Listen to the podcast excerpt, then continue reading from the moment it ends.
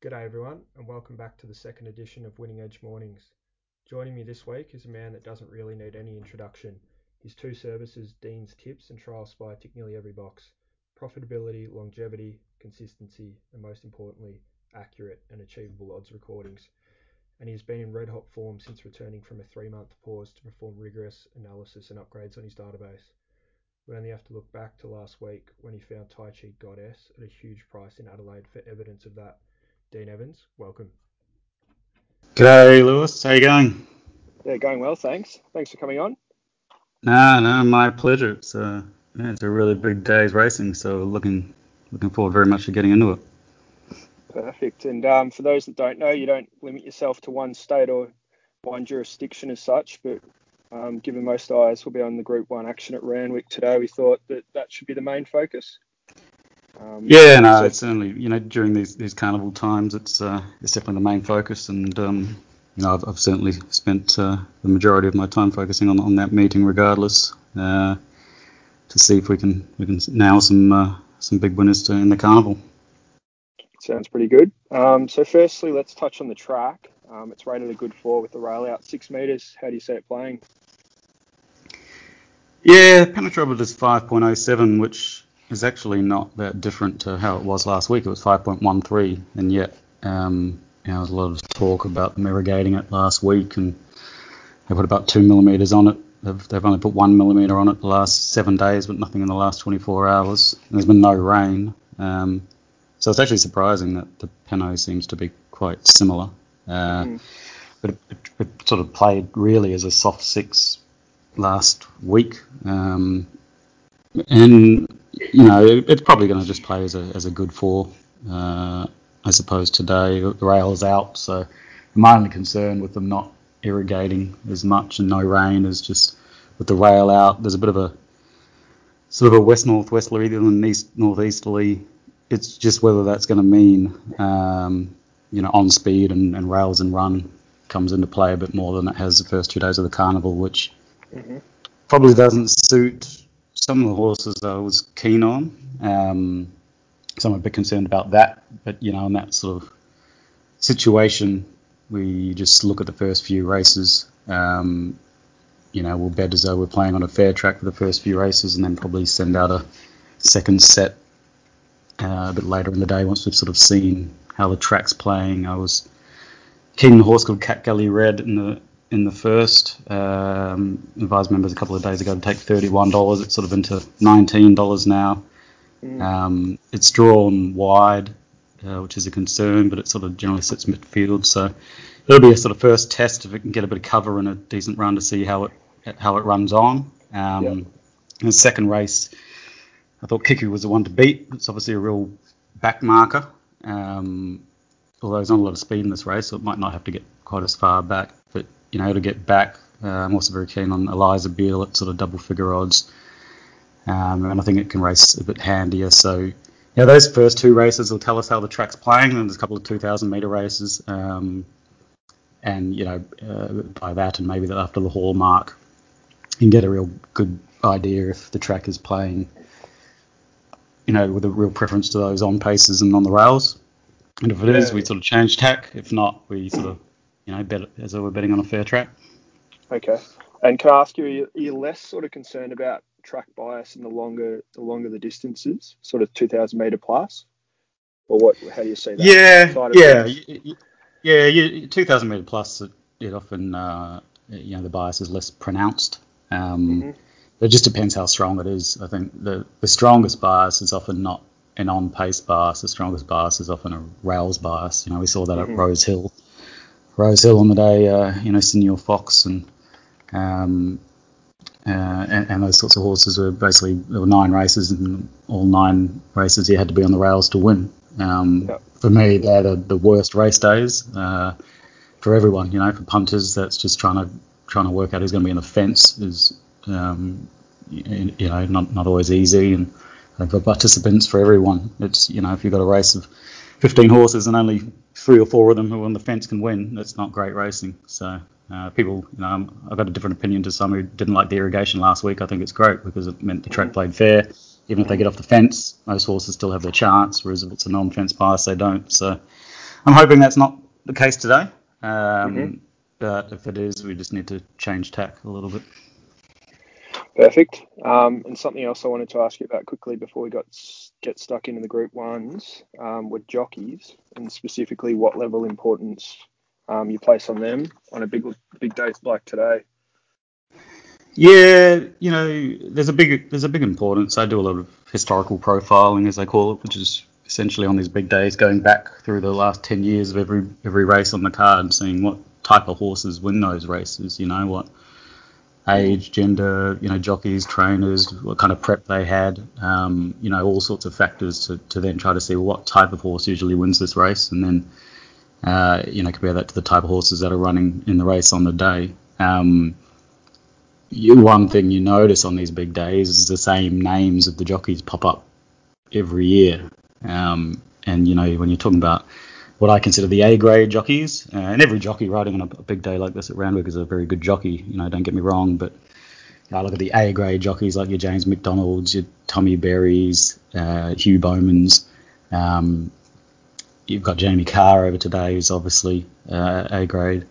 Um, even someone like a John Allen, you know, the Josh Parrs, the Tim Clarks, I, I consider A grade jockeys. Um, something a little bit harder for the for the Melbourne jockeys to do as well, but you know someone like Craig Williams. Um, but you know the A grade jockeys are getting the A grade um, horses, and and they're just that better jockey. You know even a Jason, Jason Collett I'm fine with. So I sort of more class it as if if I'm keen on the horse and everything else stacks up and one of those jockeys is on, then, then I'm happy. Um, but there's also what I'd class sort of the B grade and C grade jockeys in this sort of day.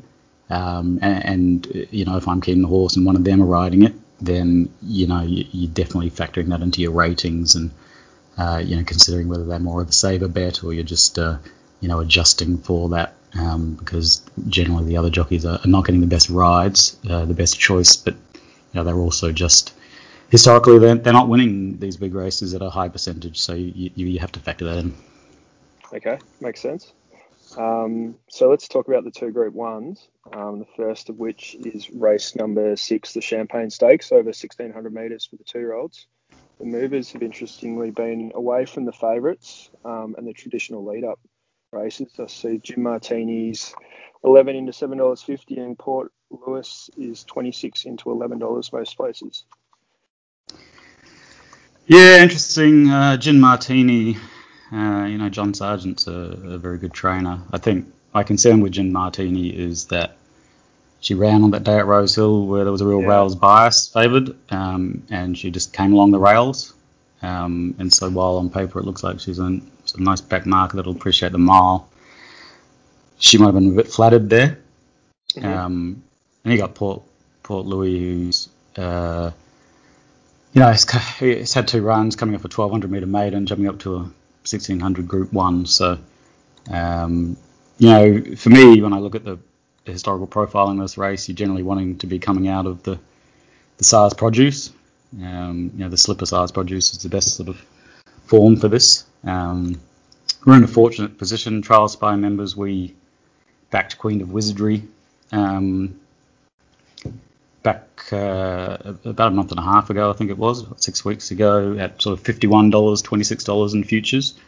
Um, and also Halal at, at $13 in futures. Oh, wow. uh, and, and, he's now the 390 favorite mm-hmm. um, it's a bit of a shame too because Captivant is a horse that we backed in futures for Golden Slipper and it was very unlucky. It should have run a place. Um, mm-hmm. And then again in the you know around twenty six dollars, and then again at big odds in the Sires' Produce when he ran really really well for third, um, but we had a really good each way them, so we did well there as well. Um, but unfortunately, when when we put the futures bets on for Queen of Wizardry and Halal, for whatever reason, they didn't actually have Captivant in the market. So it was a shame because otherwise we would have had Queen of Wizardry, Halal, and Captivant all the big sort of double figure odds, and, and they essentially would have been the three favourites. But um, you know, when I look through the race now, you know, we've got a good starting position there with, with, with two big odds. Queen of Wizardry, I'm, I'm really keen on. I think um, she's kind of, uh, uh, you know, very much been set for this race, third up, where some of the others are coming to the end of their campaigns. Uh, her Sires' Produce run was really good. You know, if you watch the replay, she was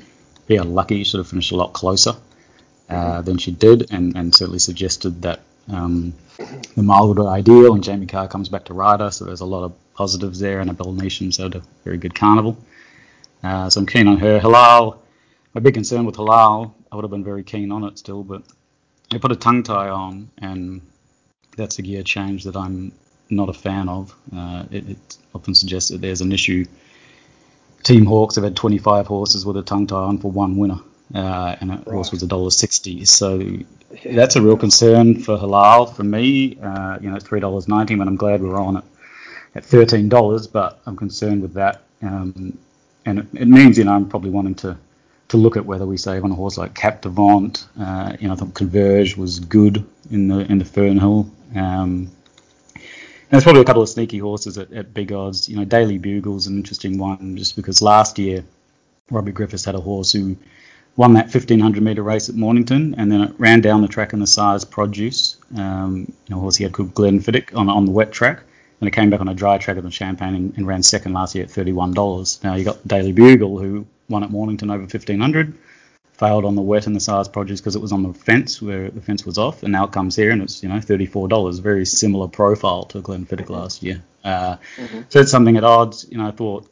Akahata um, was possibly a roughly at twenty six dollars. Just had a good prep for it. He was a good second at Kembla, finished really strongly, then solid third in the Fernhill. Um, so I thought if we were looking at a couple of odds, you know, they were there are a couple that, that might be worth specking, uh, considering we're already in a good position with Queen of Wizardry at sort of $51 and Halal at $13 for members, you know, so so I'm still just figuring out. We might even be late alert because I might see other tracks playing if it's sort of favouring on pace, and it might govern which of those we want to back. But um, they're sort of the key chances that I'm I'm looking at in, in that race. All right, perfect. Um, let's move on to the all age stakes to be run at weight for age over 1400 metres. Um, the most notable firmer here is Kolding, who's been 13 into $7.50. Um, the favourite Masked Crusader, um, which is a horse I'm sure that'll be carrying a lot of money today, it's pretty firm around the $3 mark.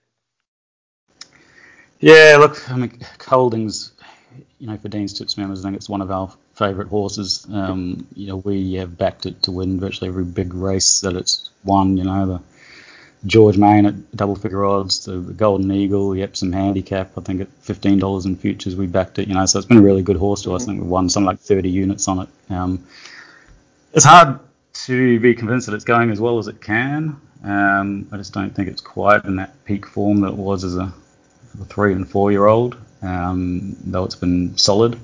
Dry track though, it finally gets a dry track, which is its preference. Um, and you know, it certainly races best at Randwick. Um, for me, the, the main historical profile sort of point on this race is that the last five winners have all come out of the TJ Smith. Um, mm-hmm.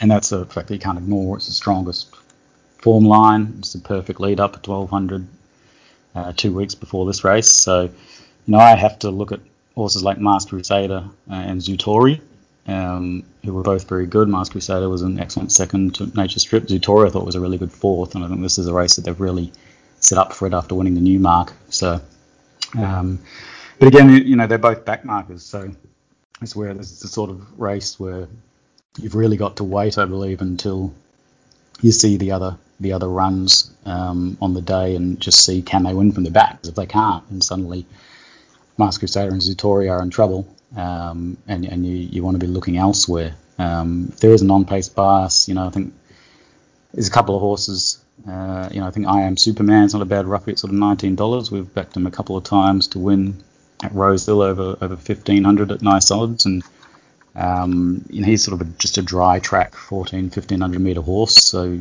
um, I think he's sort of $19 that could surprise. Prague's another horse I'm really keen on. I, I, think he's very very underrated. We backed him at sort of $41 in the Newmarket, and he ran fourth, but was, the Newmarket was a an iffy race because basically the first three home were the first three on the on the uh, rails side. Mm-hmm. He was the first home on the on the grandstand side and, and ran a huge race, and then and it was you know but unlucky in the in the Arrowfield too. Sort of had to jag back from the wide gate and flew home. Was only beaten uh, you know uh, a neck there. It's not a great sort of ideal setup to be sort of off a 42 break and then run well last week and then come off seven days. But I, I think he's a good horse. So you know, at $21. Um, he's probably the, the best of the three year olds, I think. Um, but you know, I think that this race is very much waiting and seeing. I'm, I'm hoping the track plays fair. They can win from anywhere, uh, including the back, and if they can, then Masked Crusader and Zoutori are the two that um, I'd want to be on in that in that scenario.